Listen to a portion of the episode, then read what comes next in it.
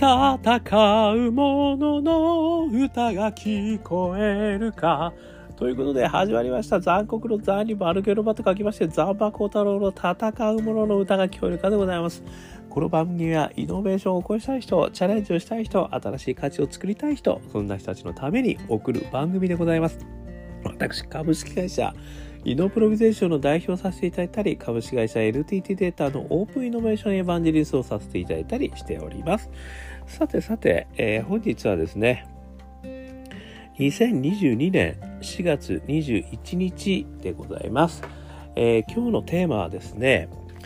あるベンチャー企業さんのですね、えー、ソリューション、こちらが非常にあの心に響きましてですねで、そこからちょっとこのイノベーションについて考えを巡らせてみましたと。まあ、具体的には地域発のイノベーションですね。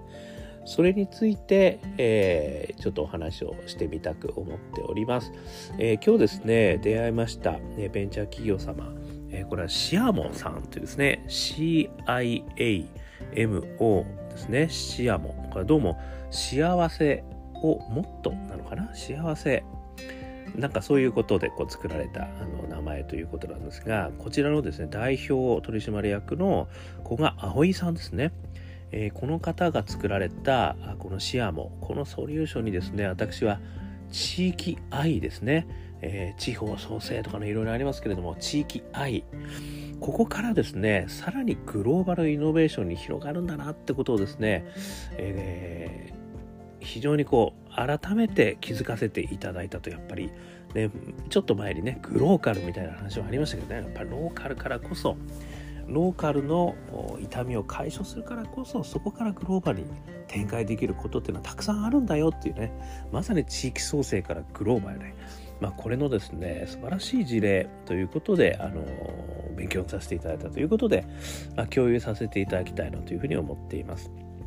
で、このシアモさんのソリューションですけれども、えー、熊本なんですね。この古賀さんは熊本の方らしいんですが、熊本の名手、えー、熊焼酎、熊焼酎っていうんですかね。これがですね、非常にあの名手ということで、あの、数えられてるらしいですね。どうも27のですね、蔵元があって、えー、複数の個性ある銘柄を持ち全て合わせると200以上のブランドを誇っていると、えー、いうことらしいですねそしてこの日本に4つしかない産地故障が認められた本格焼酎のブランドであるとこれが熊焼酎であるいうことでですねこの熊焼酎のあのホームページあのこう貼っときますのでこれもぜひ見ていただきたいんですけどコニャックやボルドーワインなどと肩を並べる世界的な名所へと押し上げていきましたと、えー、いうことですね。熊焼酎として国税庁の地理的表示の産地指定を受けることができたみたいなんですね。まあすごい焼酎がですね、あのー、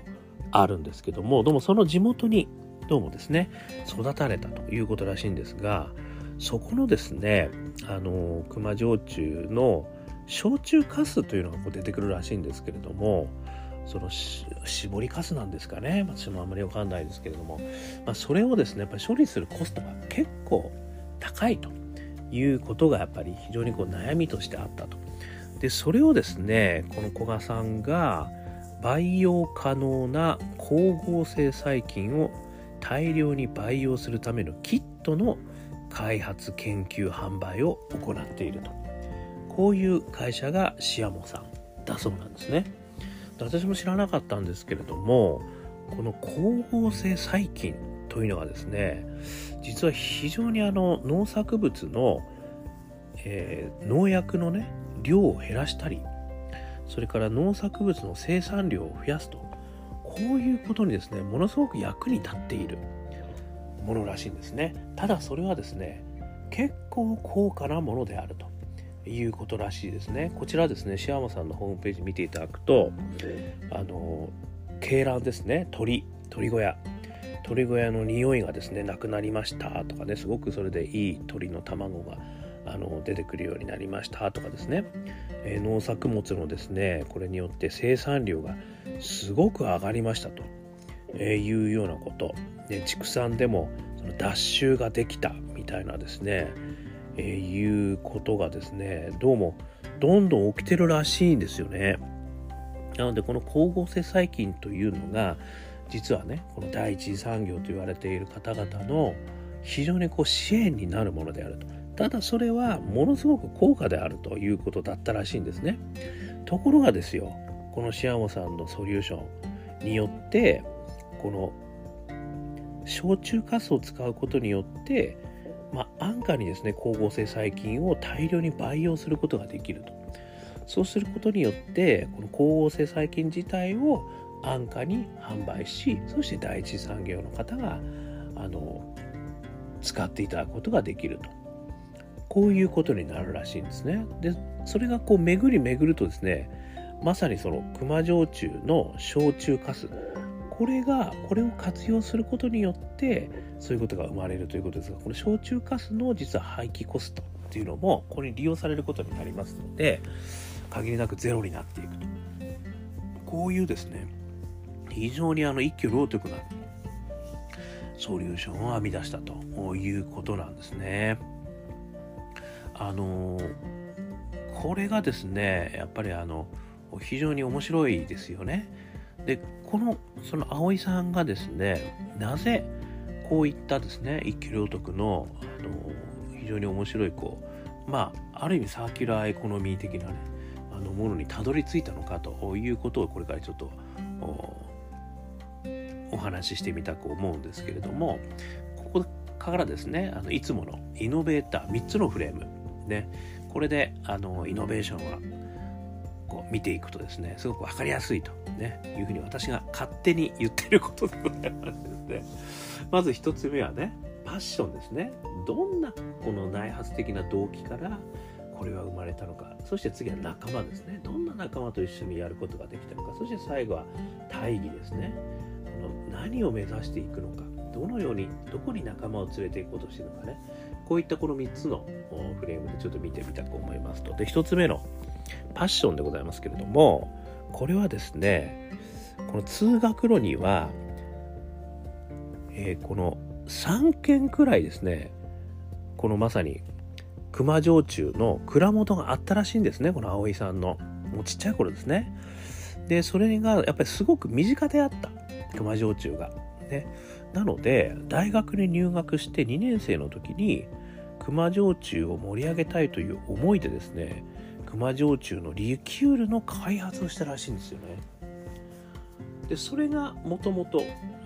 きっかけになってるということなんでこれは紛れもない地元愛ですよね。でいつもねこう通学したところにも3軒も蔵元があるからもう身近な存在ですよね。しかもなんか世界的な名所っていうことですからまあある意味地元の誇りなんでしょうね。でそれをなんとかまたさらにねこう発展させたいということであのリキュールの開発を最初はしてたらしいんですよねところがですねその時にどうもその会社の方から、ま、蔵元の方からですねあのせっかく大学で研究してるんだったらちょっと俺の悩みも聞いてくれないかみたいな感じで話があったらしいんですよね。で、それが、この焼酎かすの処理ということだったらしいんですよね。なので、まあ、そこでね、よく言われるデザインシンキングじゃないですけども、そのお客様の課題感にここであの出会ってしまったということですね。もっと言えば、ものすごいペインの強い事柄に出会ってしまったということですよね。で、それを聞いてですね、あ、そうですかと。そしたらそれやってみようかなっていうとこから始まったということらしいんですよね。ですので、これはね、ある意味ピボットしてるんですよね。いやそもそも自分の思いから始まったことではあるんですけどでもそこでねやってることが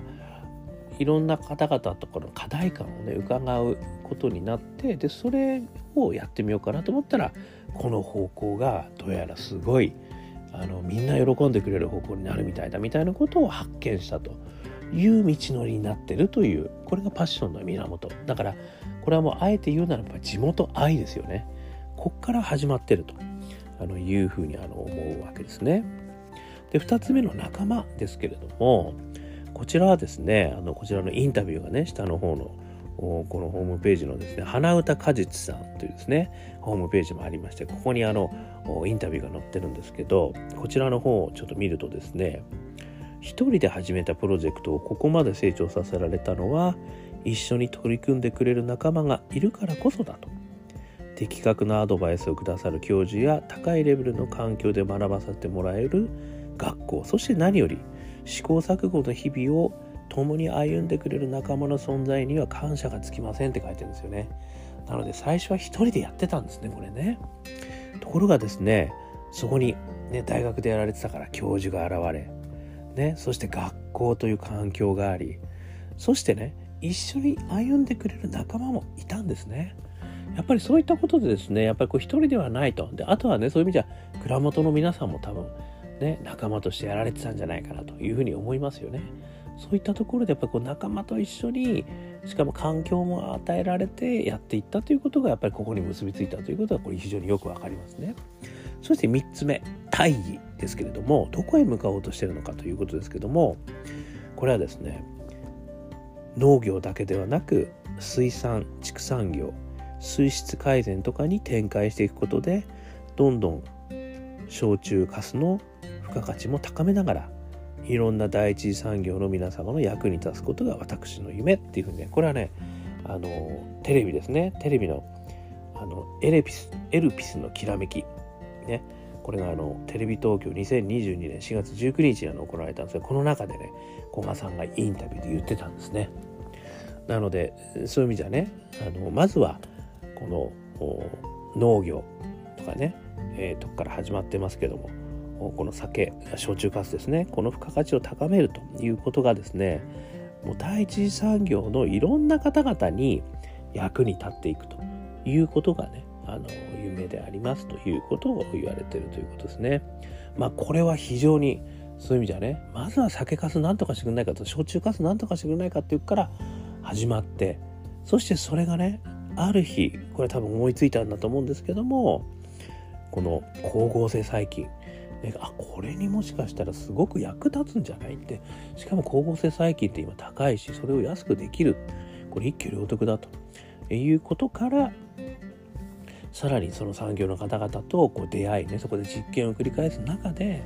あこれいろんなことに使えるぞと。そういう意味じゃ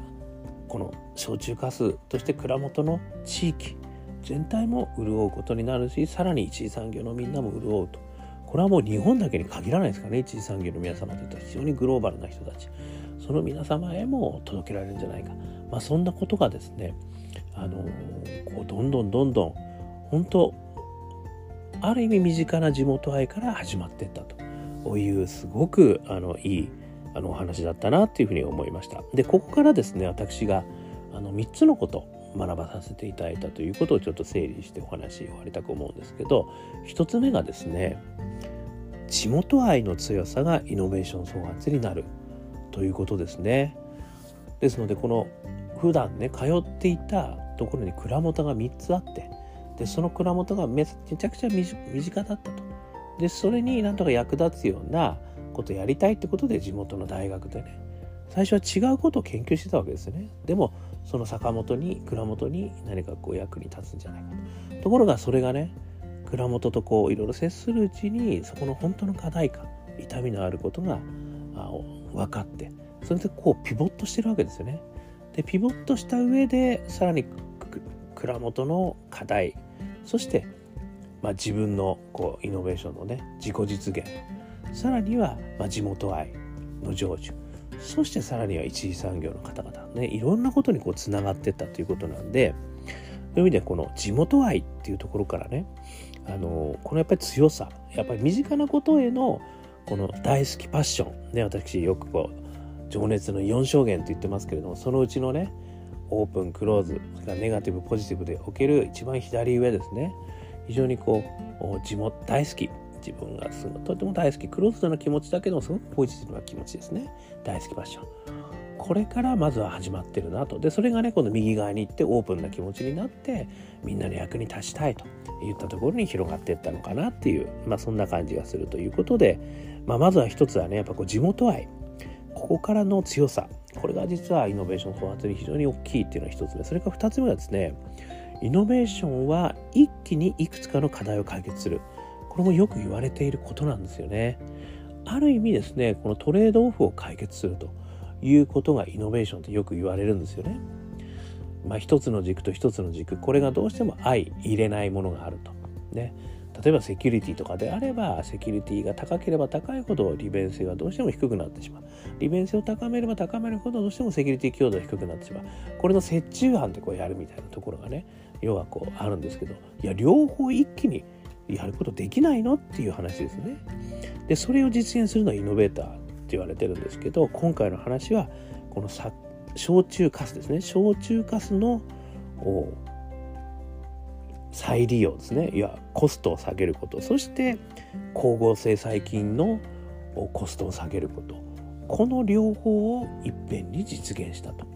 いうことですよね。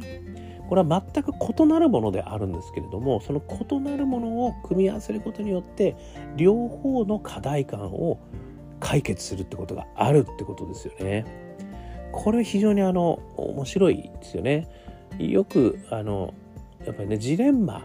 があるところ、ね、こうジレンマがあるところにこそですねやっぱりトレードオフがありそこにこそ実はイノベーションの種があの眠ってると。でジレンマで解けないことが実はトリレンマクワトロレンマで解けるってこともあるんですよね。なので別のレンマをですね実はこう重ね合わせることによって一気両得で解決することができるこれがイノベーションの真髄ですよね。まさにあのこれは本当にあの全然違った課題感を組み合わせることによってその一挙両得を成し遂げたという事例からいうふうに思いましたそしてですね3つ目これはあのローカルの課題はグローバルに展開できるってことですねこれまさにねあのちょっと前にはグローカルっていう話がございましたけれども今ですね彼女のソリューションはすでにベトナムやタイといった東南アジア諸国を視察しバイオ実験を始めてるということらしいんですね。ですのでやっぱりこう地元にある身近なところにある課題これは実はグローバルないろんな地域における課題にも合致してるってことは往々にしてあるってことですよね。なのでいきなりね世界を変えるぜっていうことでグローバルな課題を解決しますとかってね、まあ、やるのもありなんですけれども 身近なところの、まあ、自分が身近なところでまだできることから始めていくと。で、それがゆくゆくはグローバルな課題解決になるってこともね、あるよってことがですね、これはぜひとも心の片隅に留めておきたい。そして、その一つの事例としてね、彼女の事例は、すごく我々に勇気を与えてくれる。で、まずは身近なところからやろうぜということをね、気づかせてくれるお話じゃないかなっていうふうにあの思いました。ということをですね改めて教えていただいたということでございました皆様はどんな感想を持ちましたでしょうか是非ともですねこちら、えー、一つはですね私参考にさせていただいたのはエルピスのきらめき、え、これテレビ東京さんですね2022年4月19日シアモ代表取締役古賀葵ねこれに見させていただいたのでこれどっかでもしかしたらあの再放送されてるかもしれませんそれからシアモさんのホームページですね。これリンク貼ってあります。それから花歌果実さんの取材。これもホームページ貼ってます。それからあの、熊焼酎ホームページね。こちらの方も貼っておりますので。えー、もしよかったらぜひぜひあの見ていただいて熊焼酎も飲んでいただいてです ね。でこのあのシアモさんのソリューションこのホームページすごいわかりやすい。まあこのホームページもセンス抜群に感じるなっていうあのホームページになってます。ぜひ見ていただいて。あのあすごいな。やっぱりソリューションを作る人ってすごいなっていうことをですねあの噛みしめていただきながら、まあ、この3つのポイント、ね、そしてパッション仲間大義こういったところもやっぱりこう大事なんだなってところもですね味わっていただけたらいいんじゃないかなっていうことで今日はご紹介させていただきました。ということでですね、えー、アンカー .fm えー、毎日配信してますので、よかったら、いいね、登録していただくとですね、まあ、登録していただくと毎日配信されます。それから、えー、インスタグラムとかね、えー、Facebook、Twitter、いろいろやってますので、ザンマコータロコータロザンマ検索していただくといるので、よかったらメッセージ、いいね、シェアね、えー、一言添えていただけるとありがたいです。そして、我がアカペラグループ、香港ラッキーズの中年ワンダーランド、えー、この曲がですね、元気が出る曲、私が歌っております。ね、これをですね YouTube とか、えー、Apple Music、LINE Music いろんなところでストリーミングされてますんで中年不思議国。